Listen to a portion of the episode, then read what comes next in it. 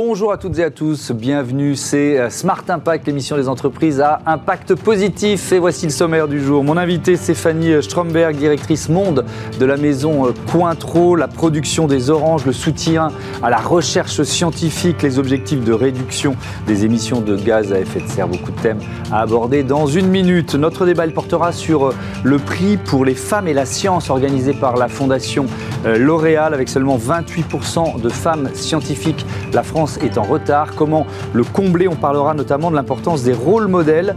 Et puis euh, la bonne idée euh, du jour, elle est signée IQ-Spot, une start-up qui œuvre contre le gaspillage énergétique dans les immeubles de bureaux. Voilà pour les titres. C'est parti, c'est Smart Impact.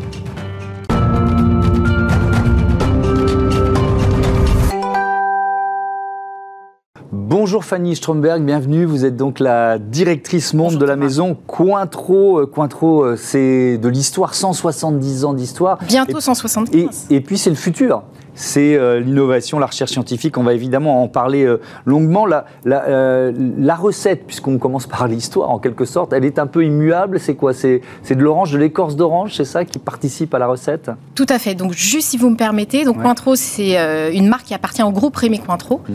et qui est née en 1849. Donc on va bientôt fêter nos 175 ans et de la région d'Angers, deux frères qui à la base étaient licoristes, confiseurs, donc qui avaient dans, leur savoir-faire la distillation.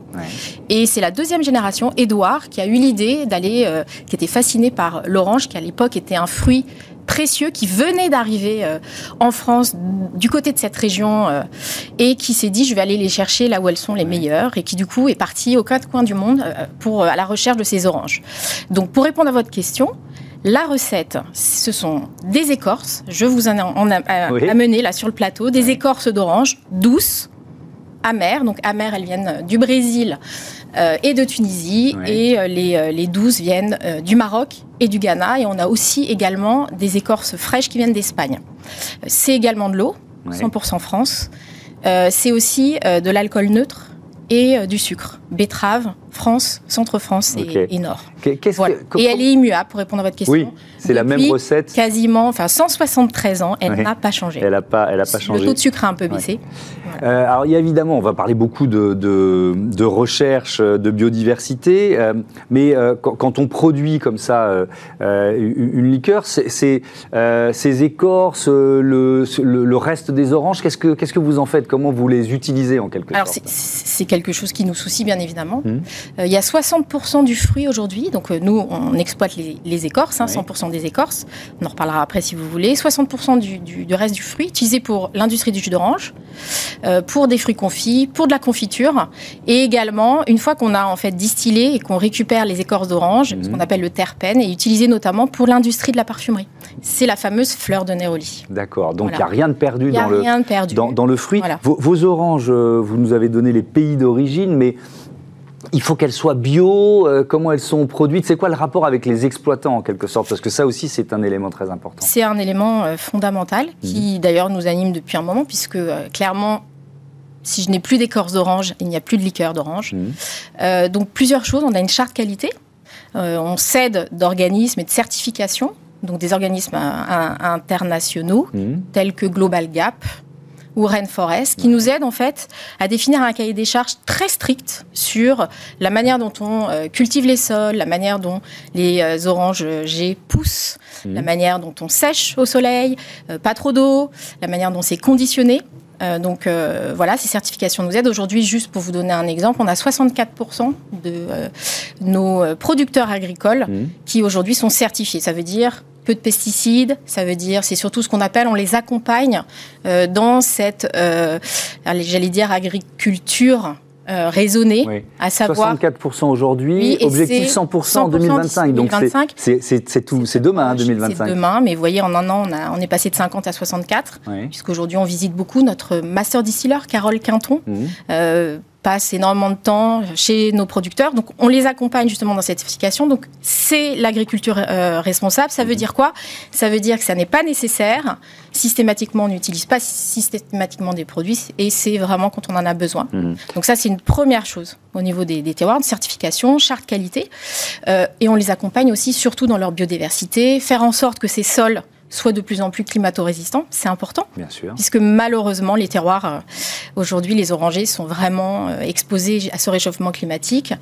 Et en plus, on a, euh, on a une petite bébête, une bactérie qui vient d'un insecte, qui se met dans les orangers, donc mmh. qui se positionne dans les racines c'est ce qu'on appelle la maladie du dragon jaune, c'est ça horrible, HLB, c'est voilà exactement qui se met, qui du coup bah, a comme conséquence le, fait que les, les feuilles tombent du coup, euh, viennent en, plus pourrir les racines. Donc, on, s'est engagé dans un programme de recherche. Alors, justement, j'allais y venir. Donc, il y a mm. les, engagements de, votre maison euh, pour soutenir la, recherche. Donc, là, on est avec le, euh, CIRAD. Alors, Exactement. En, quoi ça consiste cet accompagnement du CIRAD? C'est des fonds C'est oui, c'est un organisme à but non lucratif qui fait de la recherche en agroalimentaire mm. et qui nous aide justement parce que j'ai envie de dire, ça dépasse la production de mon produit, ça met en danger toute l'industrie du jus d'orange, par exemple. Hein. Euh, donc, on s'associe notamment avec des concurrents. Donc, comme quoi, euh, l'esprit collectif, euh, quand il mhm. s'agit de sauver la planète, est là, avec un de nos concurrents, pour justement faire de la recherche sur, pour essayer d'éradiquer. Donc, ça consiste en quoi? Aujourd'hui, il n'y a pas de solution. On va être très clair. Donc, l'idée, c'est travailler sur des solutions alternatives, type, des porte-greffes. des porte-greffes, bah, vous imaginez un petit arbre, et puis un porte-greffe, c'est comme si on allait imaginer euh, créer un autre arbre à côté. Je vous le simplifie, c'est très technique. Oui, c'est très gentil de me le simplifier. Des porte-greffes naturels. donc là, il faut inventer des solutions. Il faut inventer des solutions, puisqu'aujourd'hui, il n'y a pas de solution.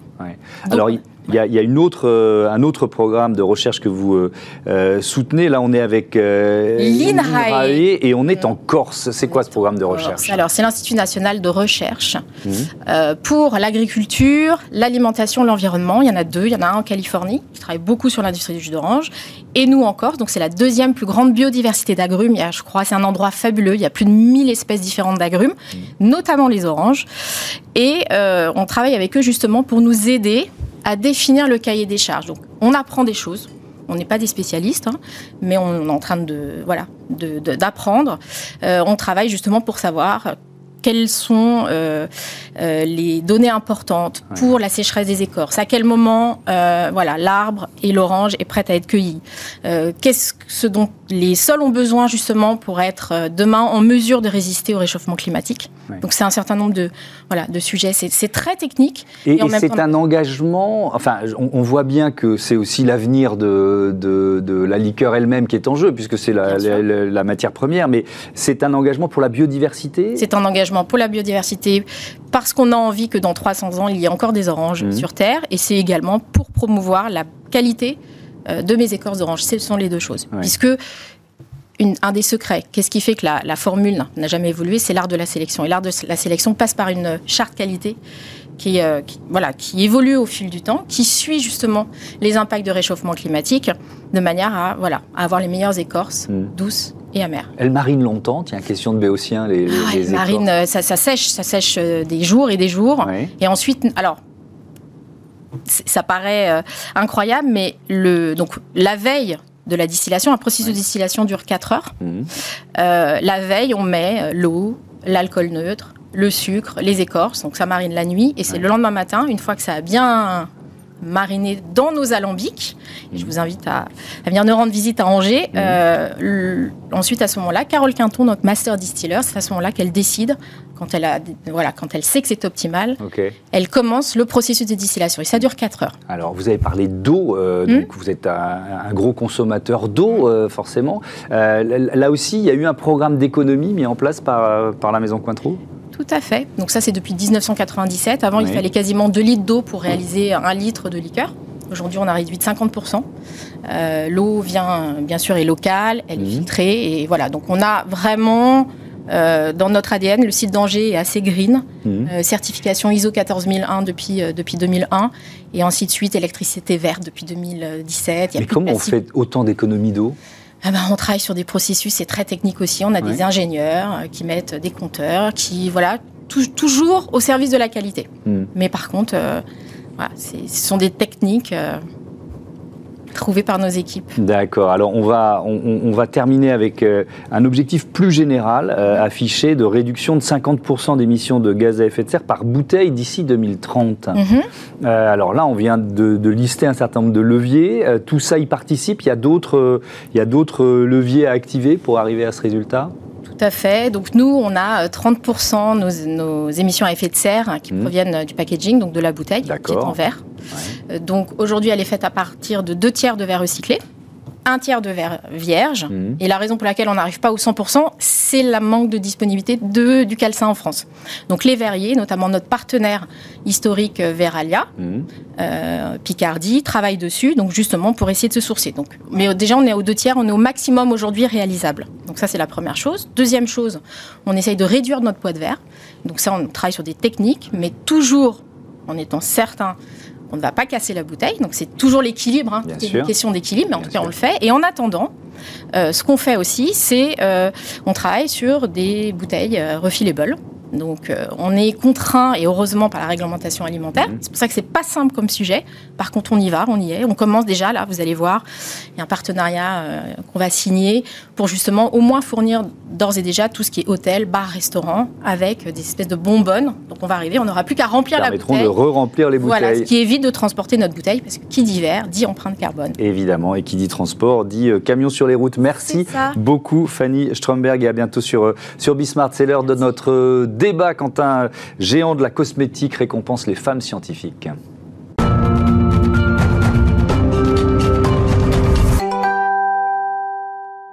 Le débat de ce Smart Impact, je vous présente tout de suite euh, mes invités. Elisa Simon-Pietri, bonjour, bienvenue. Bonjour. Vous êtes euh, directrice du programme pour les femmes et la science au sein de la Fondation euh, L'Oréal. Et Lucie Ries, bonjour, bienvenue à vous aussi, lauréate du prix pour les femmes et la science, l'une des lauréates de, ce prix. Peut-être on, démarre, Elisa Simon-Pietri, par une présentation du programme. C'est quoi ce programme pour les femmes et la science? Alors, c'est un programme d'accompagnement et de soutien des femmes scientifiques dans le monde de la recherche. Euh, qui vise à euh, réduire les inégalités entre les femmes et les hommes euh, dans ce secteur, notamment leur invisibilité et tous les biais qui sont engendrés dans ce milieu-là. Donc, on a tout un programme de prix à la fois pour des jeunes talents, mais également pour des femmes plus seniors. Et également, on essaie d'inspirer les nouvelles générations de jeunes filles à rejoindre les filières scientifiques. Oui, ça, on va en parler euh, évidemment. Quelques chiffres qui, qui, montrent l'ampleur du, du, défi. Euh, moins de 4% des prix Nobel scientifiques ont été remis euh, à des femmes et en Europe, 14% des hautes fonctions académiques seulement sont occupées par des femmes. L'un des leviers, c'est le rôle modèle. Pourquoi il y, y, a cette importance d'avoir des rôles modèles pour vous? Eh bien, parce qu'aujourd'hui, on en manque beaucoup. On le voit un petit peu partout et notamment la pandémie a mis euh, pas, mal en exergue ce manque de femmes scientifiques visibles. Mmh. Euh, c'est un atout euh, majeur, à la fois, comme on, vient de le dire, pour inspirer les nouvelles générations, mais également pour les jeunes chercheuses, pour pouvoir s'identifier, se reconnaître les maintenir dans ce secteur et leur donner envie. pardon de est-ce que parfois ces rôles modèles existent mais ne sont pas médiatisés? Exactement. C'est encore vrai aujourd'hui, Malheureusement, c'est encore vrai aujourd'hui et c'est pour ça qu'on remet des prix et qu'on les accompagne vraiment euh, à la fois dans leur visibilité et puis dans leur leadership pour hmm. leur permettre de briser le plafond de verre plus rapidement et espérer être visible euh, au plus grand nombre. Ouais, et Lucie Ries, ça vous a, ils vous ont manqué, elles vous ont manqué, ces, euh, ces modèles féminins? Oui, c'est vrai que durant mes études, durant mon parcours voilà, professionnel ou mes maternisées notamment, j'ai eu du mal à trouver des exemples de femmes qui me ressemblaient. C'est vrai que... Hmm. C'était important et vous allez vous-même pouvoir en inspirer d'autres. Vous êtes en troisième année de post-doctorat au sein du laboratoire de physique de l'école Normand-Sud de, de, à, Paris. Alors, en essayant d'être le plus simple possible, c'est quoi votre domaine de recherche Que je comprenne? Bah, moi, je travaille sur les thématiques du traitement de l'eau. Ah, Donc, on voit que la purification de l'eau, c'est un des grands enjeux de ce siècle, que ce soit euh, socio-économique, environnemental. Donc, du mmh. coup, euh, au laboratoire, avec mon équipe de recherche, on développe des filtres pour le traitement de l'eau, donc pour le traitement de l'eau de mer, et puis aussi pour le traitement euh, de l'eau courante. Mmh. Et il y a, une, y a une, comment je peux dire ça, une gamme de, enfin, un potentiel de progrès important, parce que c'est un travail sur lequel beaucoup de chercheurs et de chercheuses ont dû, ont dû s'échiner depuis quelques décennies, non? Ouais, c'est sûr qu'il y a énormément, notamment pour le dessalement, il y a déjà énormément de solutions qui sont disponibles, mais elles sont très coûteuses, elles sont très énergivores, et surtout c'est encore assez compliqué à l'heure d'aujourd'hui, par exemple, de faire du dessalement à petite échelle. On arrive à faire des très grosses centrales de dessalement, je pense, euh, au Qatar, notamment en Espagne. Il y en a beaucoup. Mais à, plus petite échelle, c'est quand même des choses euh, qui sont, euh, qui sont encore manquantes parce que les process sont encore assez coûteux à développer à, plus petite échelle. Donc voilà, dans mon équipe, on travaille au développement de nouvelles solutions innovantes pour le traitement de l'eau, pour le dessalement, qui pourraient pour être implémentables à plus petite échelle. Et eh oui, et ça ouvre de, de sacrées perspectives. Elisa Simon Pietri, en partenariat avec l'Académie des sciences et la Commission nationale française pour l'UNESCO. Vous avez donc créé ce prix euh, Jeune Talent pour les femmes et la science. Euh, déjà, c'est quoi les critères pour postuler? Comment c'est organisé?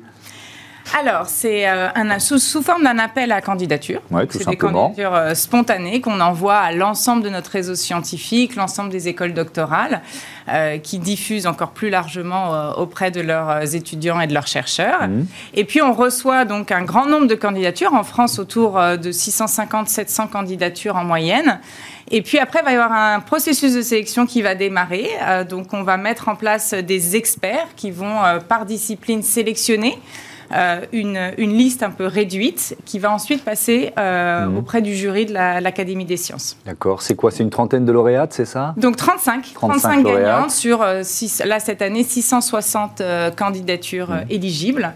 Euh, et puis, on a euh, donc environ euh, une centaine d'experts qui sont impliqués dans, dans l'expertise et dans l'évaluation. Et puis, on a 20, 27 membres de jury de l'Académie des sciences ensuite qui déterminent les, les, gagnants. Donc, ça veut dire qu'on est dans, dans, plein de domaines de recherche différents Voilà, dans plein de domaines. Ça va des sciences de la vie, de l'environnement, ça va aux sciences de l'ingénieur, sciences de la matière, mathématiques, informatique.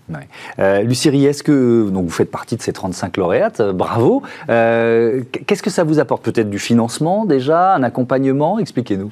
Euh, oui, bah, déjà, euh, le premier point, c'est que ce prix me permet de, parler euh, de mathématiques de recherche. D'être ici, d'une certaine façon. Merci beaucoup de nous accueillir aujourd'hui. et notamment, bah, ça m'a permis d'initier beaucoup de, de, discussions, de rencontrer beaucoup de gens, de rencontrer très très enrichissante, euh, déjà à l'heure d'aujourd'hui, avec euh, des, des, personnes dans mon domaine de recherche, mais aussi dans, dans plein d'autres. Mais je dirais que pour moi, le, point le plus important de, de ce prix, c'est qu'il nous permet, il permet à des jeunes chercheuses comme moi de s'adresser aux jeunes générations.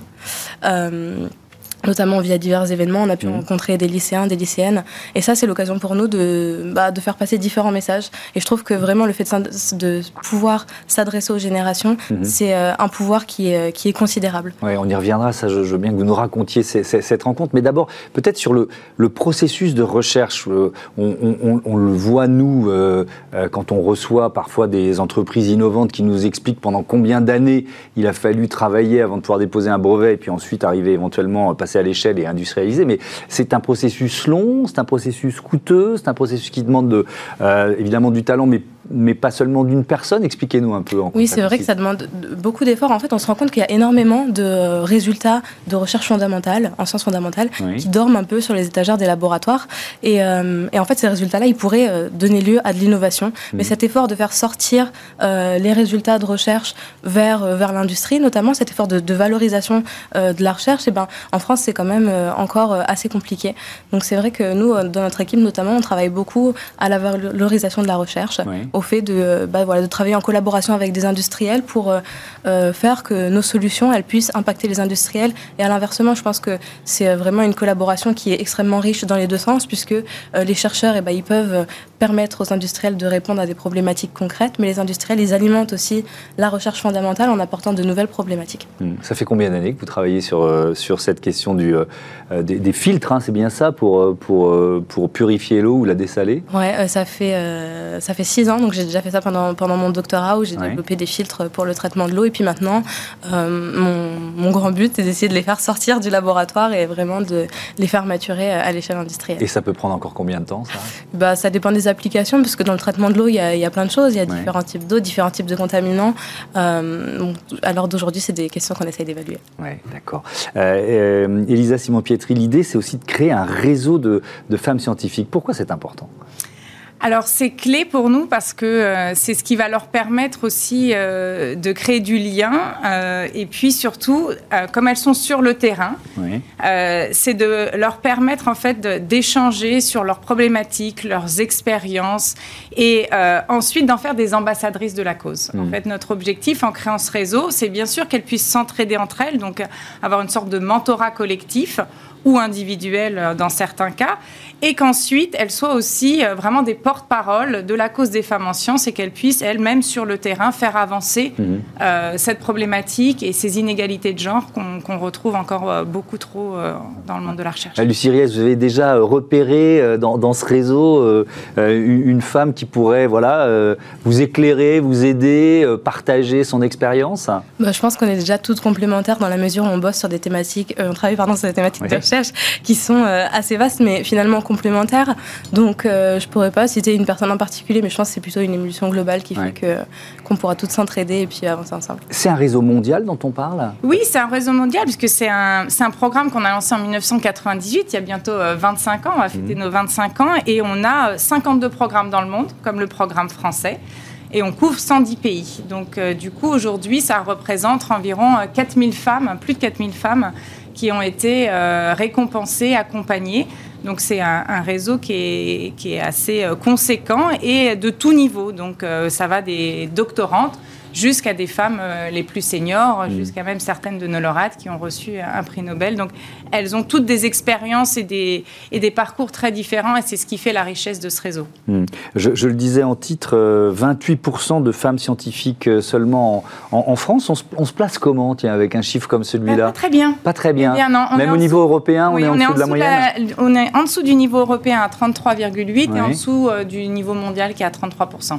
Donc on n'est on est, on pas les, les, meilleurs acteurs euh, du, de la recherche. Oui, et, euh, avec une réforme du bac qui a créé euh, une, sorte, une sorte de, de, décalage entre les aspirations des élèves et notamment des, des jeunes femmes et l'accès aux mathématiques. Alors ça a été modifié, donc on peut espérer qu'il n'y aura pas d'impact à long terme trop, trop important, mais vous avez parfois l'impression de vous vous battre contre un système qui est un peu endormi face à ce, face à ce retard Effectivement, c'est parfois ce type de, de, décision effectivement va à l'encontre de tous les efforts qui ont pu être faits et donc malheureusement, en général, dans ce type de cas, on recule beaucoup plus rapidement que la vitesse à laquelle on, on a avancé. c'est la théorie de l'ascenseur et de l'escalier. L'ascenseur, quand il décroche, il descend vite et l'escalier, il est plus loin à remonter. Euh, et alors justement, euh, vous l'avez dit rapidement, quand vous allez à la rencontre de lycéens et de lycéennes, euh, vous l'avez fait comment, ça se passe Pourquoi Est-ce que vous voyez dans leurs euh, questions, dans leur regard, qu'ils disent Waouh, elle, elle, elle a pu y arriver quoi? Bah, C'est vrai que c'est assez incroyable ces échanges-là parce que c'est euh, l'opportunité de s'adresser aux jeunes filles, aux jeunes mhm. filles qui ont peut-être envie de faire des sciences mais qui doutent parce que peut-être qu'elles n'ont pas de rôle modèle. Et c'est l'occasion de leur dire qu'il y a des opportunités incroyables dans la science et que surtout la science a besoin d'elles. Mais c'est aussi euh, l'opportunité de s'adresser aux jeunes garçons parce qu'en en fait, eux aussi, ils peuvent avoir un rôle. ils peuvent, je pense, bah voilà, aux amis, aux frères, Mm. aux cousins, euh, puis même peut-être euh, à l'échelle un petit peu au-dessus des plus si jeunes garçons, disons, euh, les nouveaux diplômés ou les jeunes chercheurs. Voilà, on est des jeunes chercheuses, on peut aussi s'adresser aux jeunes chercheurs. Mm. C'est essentiel, je pense, de leur dire que eux aussi, ils ont leur rôle à jouer. C'est important qu'ils comprennent qu'il y a des problèmes, qu'il y a des inégalités dans la répartition des acteurs scientifiques et que eux, ils peuvent aussi s'adresser aux jeunes filles pour les encourager à se lancer dans les sciences. Merci beaucoup, merci à, toutes les deux et à bientôt sur, sur Bismart. On passe à notre rubrique consacrée aux startups éco-responsables. C'est Smart Ideas tout de suite.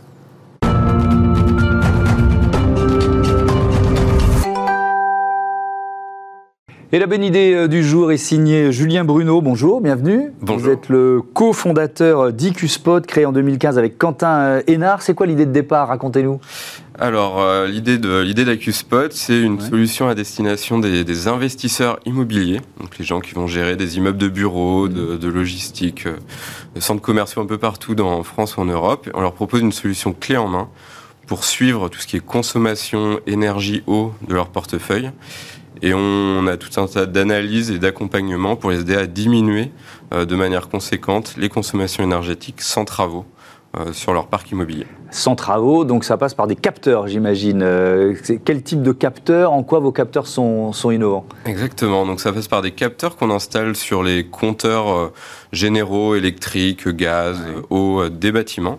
Donc c'est des capteurs sans fil. C'est pas nos, les, nos capteurs, on utilise des capteurs du marché, mais qu'on intègre.